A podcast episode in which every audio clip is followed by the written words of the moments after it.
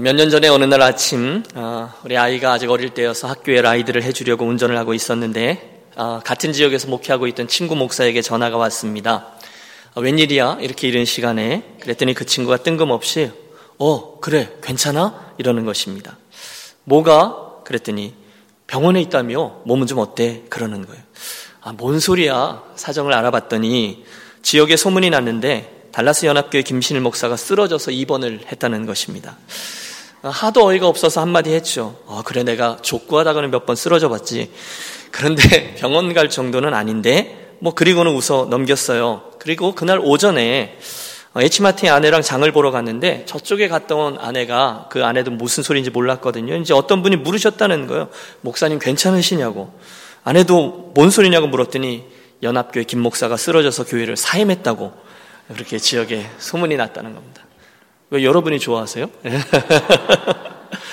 여러분 믿거나 말거나 제가 좀 유명했거든요. 그래서 그날 하루 종일 그 이야기에 꼬리에 꼬리를 물고 여러 생각을 했습니다. 야, 쓰러졌다고 소문이 날 정도면 내가 꽤 열심히 하나 보다 이렇게 착각도 했다가 아니야 이건 하나님이 좀 더 열심히 하라라고 말씀하신 음성일 거야 적용도 해보았다가 그런데 하루 종일 그러다가 밤에 잠자리에 들 때쯤 돼서 이런 생각을 했어요.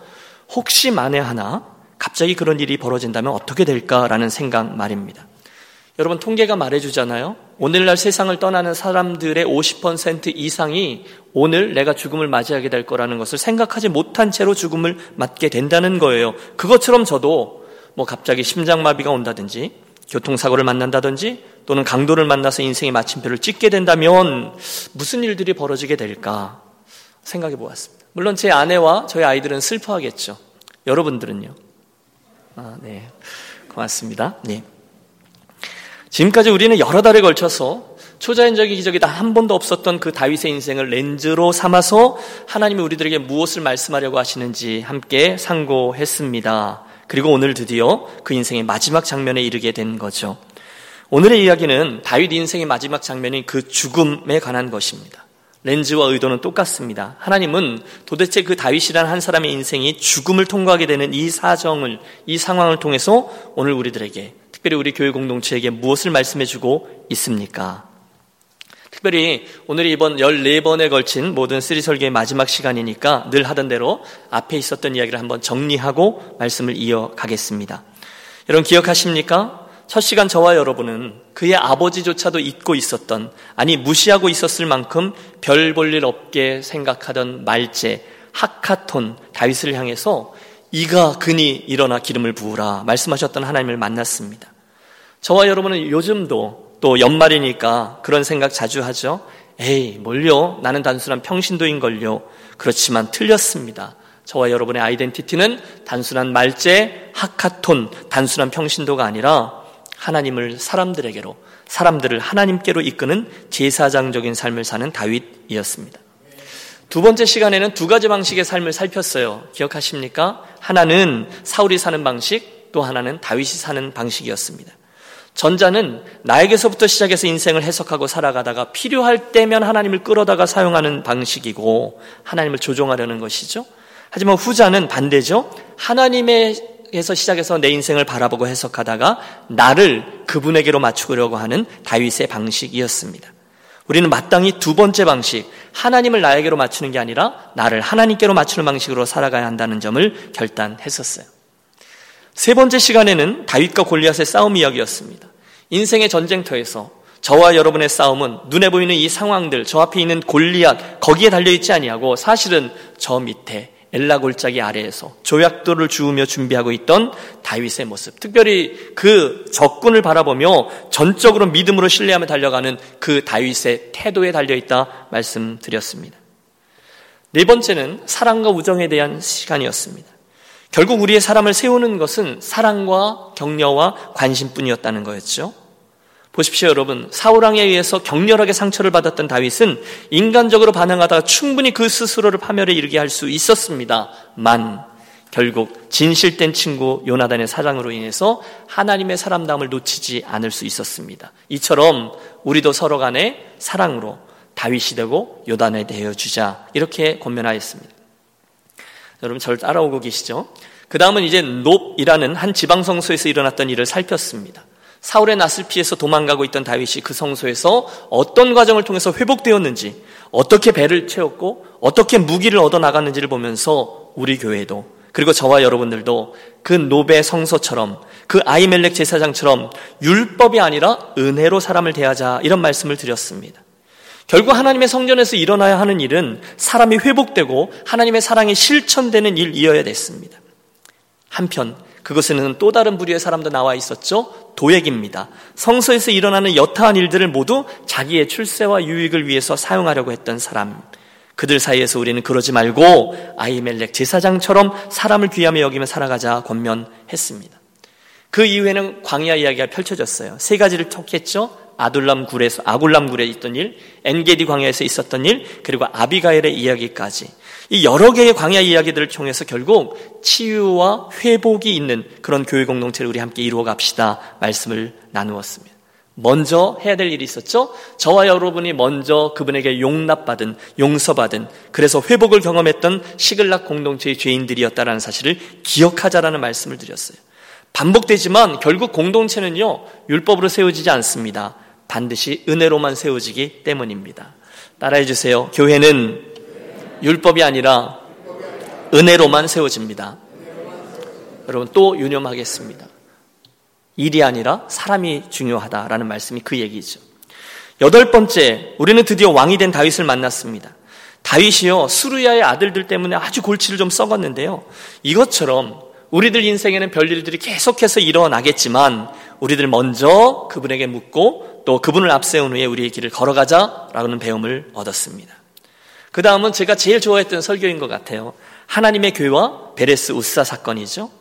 결국 우리 하나님을 내 마음대로, 내 고집대로, 내 소유처럼 이렇게 저렇게 다루려고 할 때에 하나님이 그 우사를 치셨던 걸 보았거든요.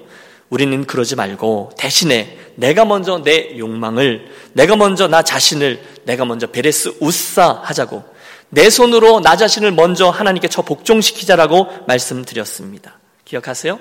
하나님보다 더 높아지려고 하는 자기를 베레스우사 하라. 종교개혁 오백 주년 기념주일에 우리에게 주셨던 말씀입니다.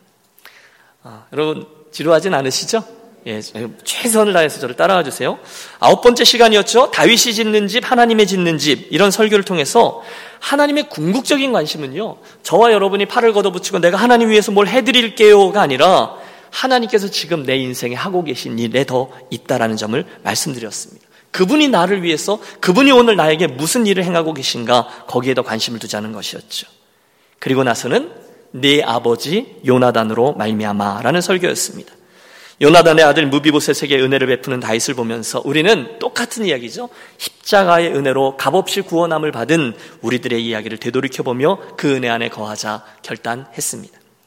한편 다윗과 밧세바 이야기는 다윗의 인생에 있어서 가장 큰 흠이 얼룩이라 할 수 있겠죠.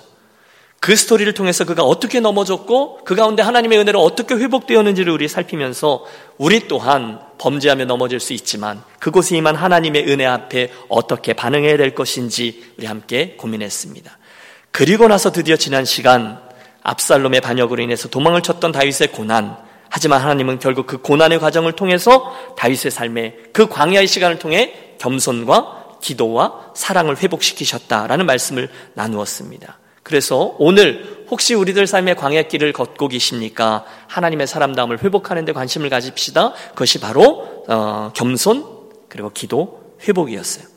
그리고 나서 드디어 오늘 우리는 다윗 인생의 마지막 장면, 죽음 앞에 서 있는 다윗의 이야기를 만나게 됩니다. 따라해 주세요. 세상 모든 사람이 가는 길. 음, 음. 예. 오늘 우리가 택해 읽은 열왕기상 이 장 일 절은 이렇게 시작하고 있어요. 다윗이 죽을 날이 임박함에 그의 아들 솔로몬에게 명령하여 이르되. 여러분 그 자리를 생각해 보십시오. 역전의 용사였던 다윗이 드디어 그의 인생을 마감하는 순간에 다가서고 있습니다. 사실 다윗은 행운합니다. 왜냐하면 그는 적어도 자기 인생의 마지막 순간이 다가온다라는 것을 인지하고 그 삶을 정리할 수 있는 기회를 가질 수 있었던 사람이었기 때문이에요. 그가 그 마지막 순간에 솔로몬, 사랑하는 아들에게 유언을 남기죠. 이 절입니다. 내가 이제 세상 모든 사람이 가는 길로 가게 되었노니 너는 힘써 대장부가 되고. 다윗은요, 지금 저가 가는 그 길이 세상 모든 사람들이 가는 길이라는 사실을 분명히 알고 있었습니다. 여러분 동의하시죠? 저와 여러분도 모두 그 길을 가게 될 것입니다.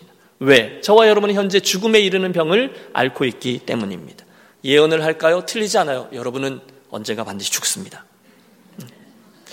그 병에 감염되었기 때문에 우리가 죽을 확률은 백 퍼센트입니다.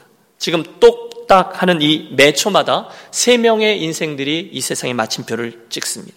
매 분마다 백팔십 명, 그리고 매 시간마다 만 천 명이 이 세상을 떠난다는 것을 의미해요. 날마다 이십오만 명이나 되는 숫자가 죽음이라는 문을 거쳐서 천국이나 지옥 중에 한 곳을 향하고 있습니다. 예외 없어요. 그게 죽음입니다. 오늘 다윗의 표현대로 그 길은 세상 모든 사람들이 가는 길입니다. 다윗이 말하려고 하는 바는 분명하죠. 그러니 이제 나의 그 죽음을 그러려니 하고 너는 내 인생, 사랑하는 솔로몬, 너는 내 일을 해라 라는 것입니다.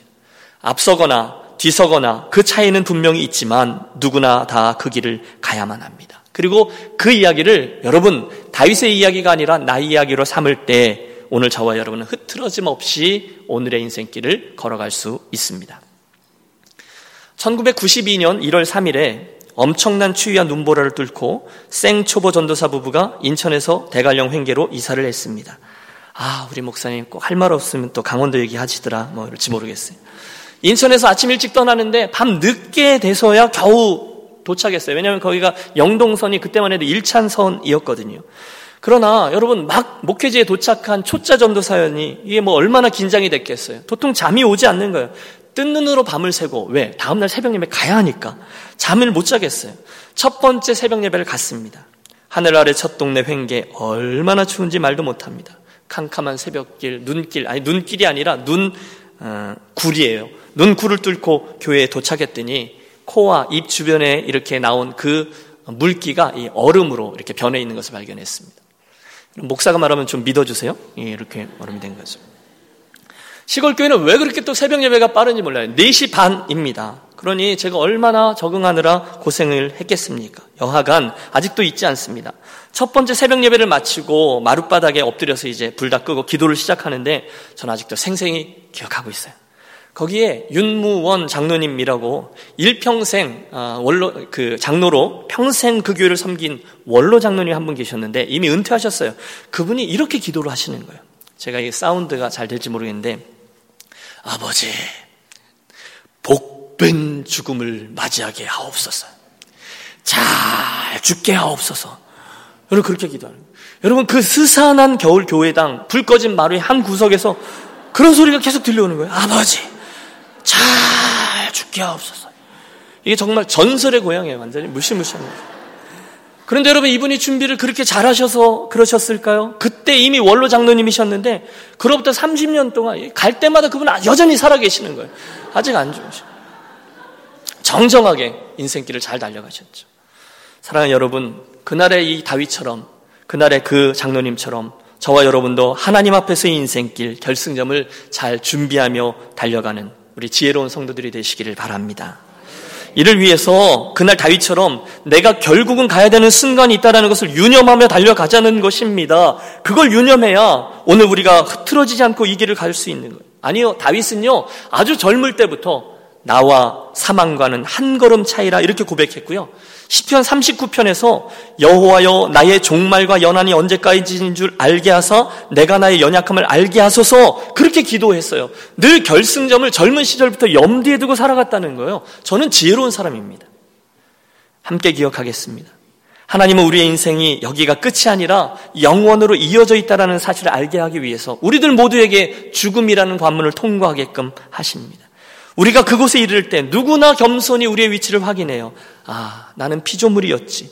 나는 결국 내 인생의 주인 되신 하나님 앞에 서야 하지.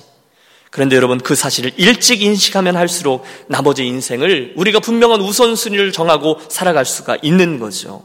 여러분 그것을 알아야만 주님 조금만 나중에요. 제가 이것만 마치고요. 제가 이것까지만 정리하고요. 막내까지 대학 보내고요. 제가 은퇴하고요. 그러면 잘 할게요. 라는 스스로의 거짓말에 속지 않고 살 수가 있습니다. 또 한 해를 보내고 있습니다. 이것만 안정되면요. 목사님, 제가 내년부터는요. 제가 내년에 이, 이 프로젝트까지만 잘 마무리하면요. 우리 막내만 대학 보내놓으면요. 여러분, 새빨간 거짓말입니다. 속지 마십시오. 아브라함 이야기할 때 말씀드렸어요. 그게 우리들 인생의 하란이에요. 연기하다, 그런 뜻이거든요. 계속 뒤로 미루는 거예요. 그렇게 사시면요, 여러분 세월이 얼마나 빠릅니까? 평생 단 한 번도 내 욕심만큼 주님을 섬기실 수 없으세요. 여러분, 나에게 주신 은사, 내 소유, 내 시간, 내 가정, 주님 거라고요? 거짓말이에요.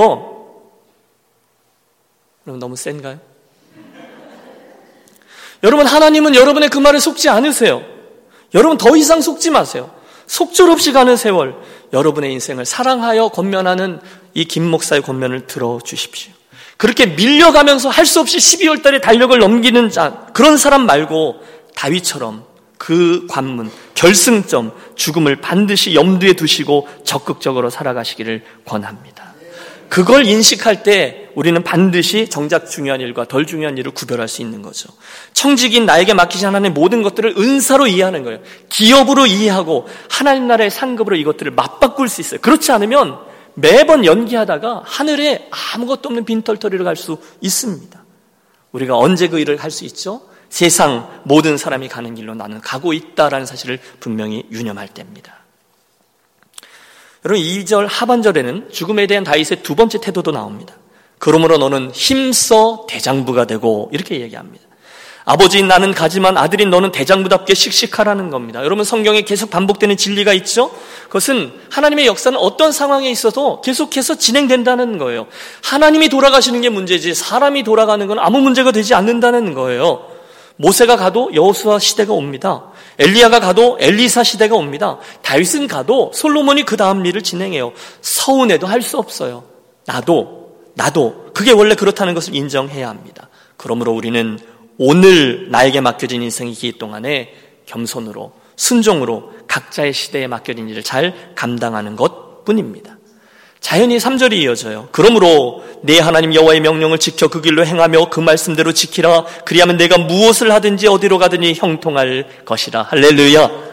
맞습니다. 다윗은요, 자기의 이 모든 것들이 선명했거든요. 그 인생이 어떤 것인지를 알고 있었거든요. 그래서 사랑하는 아들에게 가장 중요한 그 이야기를 주고 같은 걸 요구하는 거죠. 내 아들 솔로몬아, 내 아버지의 하나님을 알고 온전한 마음과 기쁜 뜻으로 섬길지어다. 여호와는 모든 마음을 감찰하사 모든 의도를 아시나니 내가 만일 그를 찾으면 만날 것이라. 만일 내가 그를 버리면 그가 영원히 너를 버리시리라. 그런즉 너는 삼갈지어다. 하나님 앞에 나처럼, 사랑하는 아들아, 너도 하나님 뒤에 줄 서서 인생길을 걸어가라. 여러분, 다윗은 참 현명한 사람입니다. 마침내 다윗은 그가 염두에 두고 이렇게 고백했던 그 죽음으로 그의 인생을 마감하지만 완성했네요. 여러분 보세요. 하나님의 마음에 합했던 사람 다윗, 그가 드디어 인생의 결승점에 도착했습니다. 여러분 기억하십시오. 죽음은 저와 여러분 인생의 필수불가결한 것입니다. 죽음은 너무너무 숭고한 것입니다. 죽으면 끝이라고요? 죽어봐야 알지라고 말씀하신 분들에게 전해주세요. 아니요. 하나님이 정하셨어요. 죽음은 완성이요, 새로운 시작입니다. 하나님은 분명 한 명의 그리스도인이 믿음의 길을 걷다가 죽음이란 문을 통과하여 당신의 본향으로 돌아가는 이 모든 여정을 너무도 귀하게 여기세요. 그래서 하나님은 성도의 죽음을 귀하게 보십니다. 슬프게도 성경의 기록은 다윗의 주변에 나오는 인물들 모두가 똑같은 생각과 태도를 지니고 있지 않았다는 점을 보여줍니다. 한마디로 그들의 접근법은 좀 아쉽습니다. 아니, 오늘 본문을 읽다 보면 화가 날 정도입니다. 이유는 그들이 다윗의 죽음을 지금 이야기하는 이런 신앙적으로 조금 더 대하고 있지 않기 때문입니다. 그들의 접근법에는 지금까지 우리가 나눈 이 다윗의 죽음과 인생에 대한 이야기가 낄 공간이 전혀 없어요. 그들은요, 다윗의 인생을 완성하는 하나님의 손길을 경외하거나 다윗의 죽음 자체를 하나님 앞에서 존귀한 숭고한 것으로 여기지 않아요. 대신에 그들은 다윗의 죽음을 그냥 처리해야 될 일로 여깁니다. 슬퍼요. 보세요. 우리가 다윗의 죽음 주변에서 제일 먼저 만나는 이들은 그의 신하들입니다. 우리가 이 장을 읽었는데요, 그 앞에 일 장부터 이야기가 시작되거든요. 다윗 왕이 나이가 많아 늙으니 이불을 덮어도 따뜻하지 아니한지라 그의 시종들이, 신하들이죠, 왕께 아뢰되 우리 주 왕을 위하여 젊은 처녀 하나를 구하여 그로 왕을 받들어 모시게 하고 왕의 품에 누워 우리 주 왕으로 따뜻하시게 하리이다 하고, 다윗의 죽음을 앞두고 있는데 다윗의 신하들이 나름대로 최선을 다하고 있습니다. 그들의 관심은 이겁니다. 어떻게 해서든지 다윗이 죽지 않는 거예요. 어떻게 해서든지 이 다윗의 죽음을 지연시키는 거예요. 특별히 그 늙은 왕의 기력을 다시금 회복시켜 보려고 노력합니다. 그래서 가장 합리적인 방법이라 방법이죠. 그 당시 사람들의 월드뷰에는요, 그 나이 많은 노인이 그 생명을 연장하기 위해서 젊은 여인을 치료책으로 썼어요. 하지만 실패합니다. 성경은 다윗이 그 여인 아비삭과 동침하지 아니하였다라고 기록합니다. 여러분, 우리가 여기서 짚고 넘어가야 될 게 있습니다. 그것이 그 왕의 신하들이 다윗 왕의 죽음을 대하는 방식입니다. 보세요. 다윗의 죽음은 그날 그들에게 있어서 하나의 문제일 뿐이었어요. 문제거리였어요. 처리해야 될 일이었어요. 다윗의 존귀한 인생이라고요? 그런 건 없습니다. 왕의 죽음 그리고 왕의 늙음은 그들에게 있어서 할 수 없이 처리해야 될 일처리 두 리스트일 뿐이었어요. 전혀 비인격적이에요. 전혀 존중하지 않아요. 그냥 누군가는 그 일을 해야 돼요. 그래서 다윗의 죽음으로 인해서 생겨나는 모든 일들을 하나하나를 예상하고 준비하고 처리해 나갑니다. 일면 이해는 됩니다. 그들은 왕의 죽음을 전후해서 나라를 안정시켜야 됐고요, 자기들의 은퇴도 준비해야 됐어요. 그 전에 최대한 챙길 것들을 챙겨야 되거든요. 그래서 그들은 왕의 죽음을 지연시키면서 그 와중에 늙은 다윗을 하나의 인격체로 대하고 그가 아름답게 죽음을 통과하도록 의미 있는 것으로 자기매김하도록 돕는 노력을 전혀 하지 않아요. 대신에 죽음 이후에 죽음으로 인해서 생겨나는 일들은 신경 쓰고 죽음은 신경 안 써요. 오늘 제가 강원도 이야기를 여러 번 하게 되는데요, 한번 말씀을 드렸던 기억이 있습니다. 그 횡계에서 어느 날 동네에서 그 여장부로 통하시던 분의 장례가 났어요. 근데 이제 저희가 섬기게 됐어요. 어떤 분인가 하면 일평생 젊은 나이에 미망인이 되어서 외동딸 하나를 키우면서 억척스럽게 그 시골의 삶을 일구어온 분이셨어요. 제가 대장부라고 했는데 이유가 뭐냐면 동네 남자들끼리 싸움이 나면 맥주 박스를 딱 사가지고 와서 가운데다 탁 넣고 그 위에 앉아서 남자들이랑 맥주 마시면서 그 문제를 해결하시는 분이셨어요. 그런데 이분이 인생의 말년에 갑자기 발견된 암으로 투병 생활을 짧게 하시고 그 몇 주의 투병 생활 기간 중에 예수를 만나게 되고 갑자기 믿음이 자라나 아름다운 모습으로 하나님께 가신 분이셨어요. 그래서 제가 그 장례가 굉장히 인상적이어서 잊지 않습니다. 문제는 이분이 돌아가신 다음 날입니다. 장례를 준비하는데 가족이 없어서 목회자들이 가서 같이 돕는 거죠. 아직도 기억합니다. 그분의 외동딸과 사위, 그러니까 남편이죠. 그 두 사람과 장의사에서 오신 분, 이 세 분이 어머님의 그 시신을 수습하고 이제 수의를 갈아입히고 있는데 돌연 그 돌아가신 분의 남동생이 나타나신 거예요. 그리고는 갑자기 그분과 조카, 그러니까 따님이죠. 그 사이에 신, 그 팽팽한 신경전이 오가더니 급기야는 이 삼촌하고 조카 사이에 쌍욕이 오가며 뺨을 때리며 손찌검이 오가는 큰 싸움이 벌어진 거예요. 자기 어머니와 자기 누님의 시신 앞에서 말입니다. 삼자인 저는 정말 어쩔 줄을 모르겠더라고요. 사실은 가슴이 막 무너져 내리는 거죠. 아니 어떻게 한 사람의 죽음 앞에서 이 죽음 자체, 어머님의 인생, 누님의 인생을 생각하면서 슬퍼하며 귀하게 여기며 그분을 추모하고 그분의 인생을 함께 정리하며 그렇게 숙연하게 보내도 모자랄 시간에 그 재산 문제로, 감정 처리로 어머니의 시신 앞에 뺨을 때려가며 그렇게 싸우댈 수가 있냐는 거예요. 그러나 그날 이후 저는 목회 여정에서 알게 됐습니다. 그런 일은 정말 수없이 일어나더군요. 방식은 좀 다를 수 있어요. 그러나 같은 문제예요. 어머님의 죽음, 아버지의 죽음, 그게 뭐가 문제예요? 당장 내 눈앞에. 지금이 그럴 때가 아닌데 말입니다. 오늘 신하들과 똑같습니다. 왕의 죽음이 뭐 대수야, 누구나 죽는데, 그러면서 일들만 처리합니다. 그날 다윗 왕의 죽음을 대해야 된 첫 번째 부류는 왕 주변의 신하들, 그저 처리해야 될 일로 다윗의 죽음을 대합니다.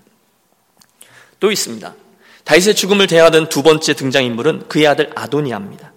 그 당시 아도니아는요, 다윗의 남겨진 아들 중에서 가장 연장자였기 때문에 은근히 아버지가 돌아가시면 내가 그 왕위를 잇게 되겠지라고 생각했습니다. 아마 날마다 상상 속에 그 시나리오를 썼을 거예요. 아버지가 돌아가시면 내가 뭐하고 뭐하고. 그렇지 않겠어요? 문제는 병석에 누워 계신 아버지 다윗이 빨리 돌아가시지를 않는 거예요. 그러면서 시간이 흐르는데 그만 그의 마음이 조급해졌습니다. 우리 지난주에 압살롬의 반역 이야기를 살폈는데요, 아도니아도 아버지의 그 죽음을 기다리고 기다리다 못해서 어느 날 스스로 왕위에 올라요. 그래서 스스로를 왕으로 선포하는 행동을 해버립니다. 대세는 이미 다 그렇게 기울었거든요. 여러분, 아버지 다윗과 평생 군대 그 동지로 지냈던 군사령관이 요압 장군이거든요. 요압 장군이 자기 편이 됐어요. 또 아비아달 제사장도 자기 편으로 끌어들이는데 성공했어요. 준비가 다 된 거죠. 그러나 한 가지, 아버지가 아직 눈을 뜨고 계신 거예요. 아니, 아버지는 왜 저렇게 돌아가시질 않는 거야? 참 답답해 죽겠네. 여러분, 상황이 이해가 되시죠? 결국 아도니아에게 있어서 아버지 다윗은 자기의 입신양면에 걸림돌이 되는 존재일 뿐이에요. 그래서 일을 저지른 거죠. 그럴싸한 즉위식을 가져요. 하지만 그는 결국 하나님의 재가, 다윗왕의 재가를 받지 못해 비극의 주인공이 되고 맙니다. 세 번째 인물도 있어요. 늦게 다윗의 아내가 된 밧세바입니다. 그녀도 별반 다르지 않아요. 그녀가 지금 죽어가고 있는 남편에게 다가섭니다. 마음이 조급해져 있어요. 이유가 있죠. 오래전에 다윗 왕의 그 후, 그 왕위는 자기 몸에서 태어난 솔로몬 왕제에게 물려질 것이다. 다윗에게 이렇게 구두 약속은 받아놨거든요. 하지만 아직 공식화된 것이 아니었어요. 그런데 설상가사로는 저쪽에 아도니아가 왕위 즉위식을 시행한 겁니다. 마지막 기회예요. 아버지, 그 다윗이 살아있을 때 지금 뭔가를 해결해야만 합니다. 그래서 늙은 남편이 죽기 전에 어떻게 해서든지 확실한 보증을 받아내기 위해 접근합니다. 밧세바가 구하는 거예요. 내 주여, 왕이 전에 왕의 하나님 여호와를 가리켜 계집종에게 맹세하시기를 내 아들 솔로몬이 정녕 나를 이어 왕이 되어 내 위 앉으리라 하셨거늘 이제 아도니아가 왕이 되었어도 내 주 왕은 알지 못하시나이다. 무슨 소리입니까? 왕이요, 지금 그렇게 누워있을 때가 아닙니다. 나에게 분명히 솔로몬에게 왕위를 주겠다고 하지 않았습니까? 그런데 저기 아도니아가 저렇게 못된 짓을 저지르고 있는데 누워만 계시지 말고 뭘 좀 어떻게 해주십시오. 그러면서 보채요. 성공했습니다. 결국 밧세바는 다윗의 재가를 받아냅니다. 내가 이전에 이스라엘 하나님 여호와를 가리켜 내게 맹세에 이르기를 내 아들 솔로몬이 정녕 나를 이어 왕이 되고 나를 대신하여 내 위에 앉으리라 하였으니 내가 오늘날 그대로 행하리라. 예, 짜잔! 결국 그 재가를 받고 솔로몬을 이쪽에서 왕위에 옹립합니다. 그리고 이제 왕위 다툼이 있는 거죠. 정리해 보시죠. 여러분, 여기에 그 귀한 하나님의 사람 다윗이 죽어가고 있습니다. 그런데 이를 대하는 사람들의 태도는 아내였던 밧세바도 그의 앞에 나왔던 왕자 아도니아도 일평생 그를 보좌했던 신하들도 똑같습니다. 왕의 죽음은요, 해결해버려야 될, 처리해야 될 문제거리요, 잡아야 될 기회요, 이용해야만 한 특권일 뿐이었어요. 그게 다윗 주변에 있던 이들이 그의 인생과 죽음을 다루던 방식이었습니다. 참 슬픕니다. 하지만 오늘 저와 여러분들의 시선은 여기에 머물려고 하는 거예요. 한 발자국 더 나아가서 이번에는 그의 인생의 주인이신 하나님께서 그의 인생과 죽음을 어떻게 보고 계신지를 살피려고 합니다. 그 주변에 있던 사람들이 어떻게 대하든 그들이 뭐라 하든 그의 인생의 주인 되신 하나님이 뭐라고 하시는지, 이게 중요하잖아요. 하나님이 그의 죽음을 어떻게 대하는지 그걸 보자는 거예요. 그 순간 하나님께서 당신의 사람 다윗의 인생에 대해서 무엇을 말씀하고 있습니까? 예, 무엇보다도 여러분, 하나님은 그 사랑하는 다윗의 인생을 하나님의 마음에 합한 사람이라 이렇게 표현하셨습니다. 따라해 주세요. 하나님의 마음에 합한 사람. 하나님의 마음에. 예, 그럴 수 있었던 이유가 있습니다. 그는 일평생 하나님의 특별한 은혜와 함께 걸어갔던 사람이에요. 그는 하나님께 가장 큰 은혜를 입은 사람이라고 평할 수 있어요. 여러분, 그 이야기의 출발점에 가보십시오.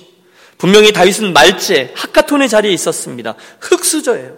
거기가 거의 출발점이었어요.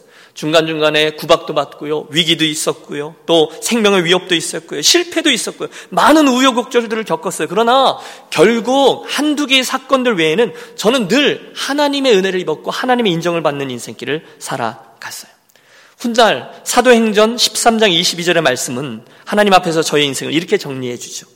다윗을 왕으로 세우시고 증언하여 이르시되 내가 이새의 아들 다윗을 만나니 내 마음에 맞는 사람이라, 개역 한글은 내 마음에 합한 사람이라 내 뜻을 다 이루게 하시려니.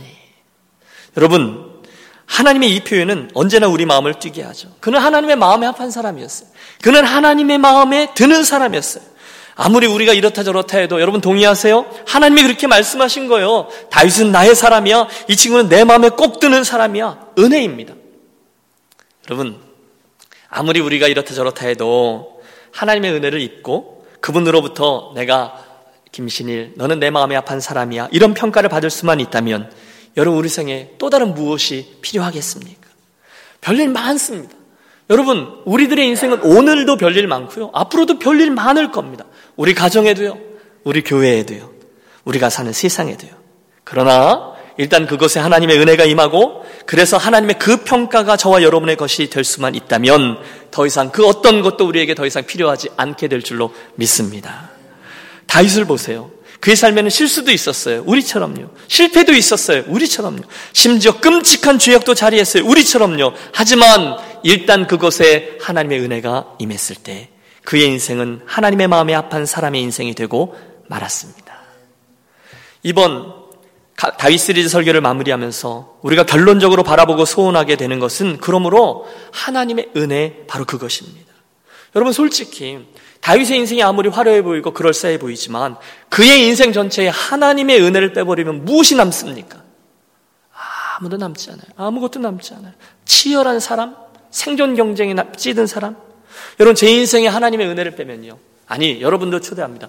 여러분의 인생에서 하나님의 은혜를 빼면, 우리 교회 오늘 사무총회 하는데 우리 교회 지난 일 년에서 하나님의 은혜를 빼면 남는 것이 무엇입니까? 치열한 인간 군상들의 몸짓들만 남습니다. 그러므로 여러분, 우리 반드시 하나님의 은혜를 사모하고 목말라 하고 주려하고 그것을 간구해야만 할 줄로 믿습니다. 제 삶에 임하는 하나님의 은혜, 여러분의 삶에 임하는 하나님의 은혜, 하나님이 나를 귀하게 여겨주시는 은총, 이민자의 인생길을 하루하루 같이 동행해 주시는 은혜, 그래서 나를 만져주시는 은혜, 예배 때 내 마음에 감격을 주시는 은혜, 기도하면 하나님께서 눈을 마주쳐 주시는 은혜, 내 마음속에 헌신 때문에 막 부릴 듯 일어나는 선한 열정의 은혜. 여러분, 아멘 할 때까지 계속하는 건, 아, 다 까먹어서 다시 못하겠네. 여러분, 우리들의 인생에 임한 하나님의 은혜, 그것이 다윗의 인생을 마무리하며 우리가 마지막으로 붙드는 기도 제목입니다.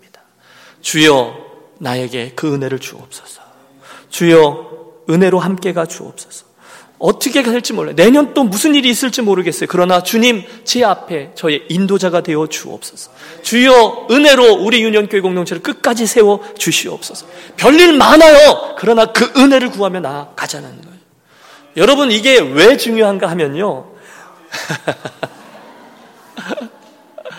이게 왜 중요한가 하면 그 하나님의 은혜가 제 삶에 임할 때 우리가 다윗 이야기를 처음부터 끝까지 나누던 렌즈죠. 그때 우리 삶이 제사장적인 삶이 될 수 있기 때문에 그래요. 우린 계속해서 그 삶을 나눴어요. 그 렌즈, 제사장적인 삶을 상고해왔어요. 그의 인생에 나타난 모든 일은 예외 없이 그 삶의 일상을 통해서 하나님을 보게 해주는 선한 렌즈가 되었거든요. 오늘 칼럼에도 제가 그거 썼어요.